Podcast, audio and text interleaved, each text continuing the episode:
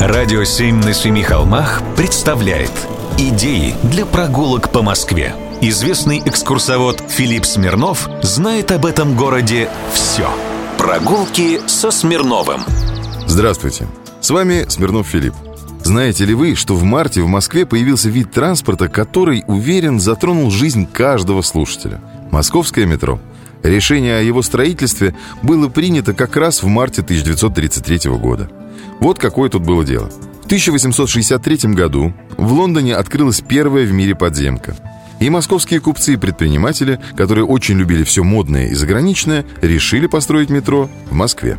Правда, они думали устроить его на конной тяге и проложить только две грузовые ветки, чтобы товары от нынешнего Курского вокзала и от Каланчевской площади доставлять к Варварским воротам Китай-города. Туда-обратно. Решили вырыть два тоннеля.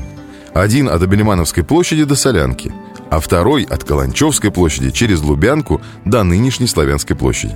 Но эти инициативы неожиданно оскорбили чувства верующих. Московское духовенство воспротивилось. Мол, в тоннеле эти будут падать дома и люди.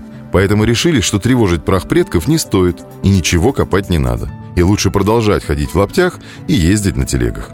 Второй раз закинули невод в 1901 году. Санкт-петербургские инженеры предложили переустройство центра Москвы. Хорошие были люди, правда, из Питера.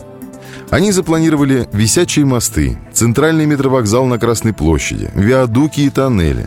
Выпустили даже красивый альбом с проектом. Сторонники прогресса было возрадовались. Однако цена проекта была настолько высока, что никакие откаты не сработали. Проект зарубили. Ну а с 1920-х годов в стране активно реализовывался план электрификации всей страны. Вот и решили, что с метро больше тянуть нельзя. Правда, как тянуть само метро, не знали. Изначально в московском метрострое работало всего, внимание, 8 человек.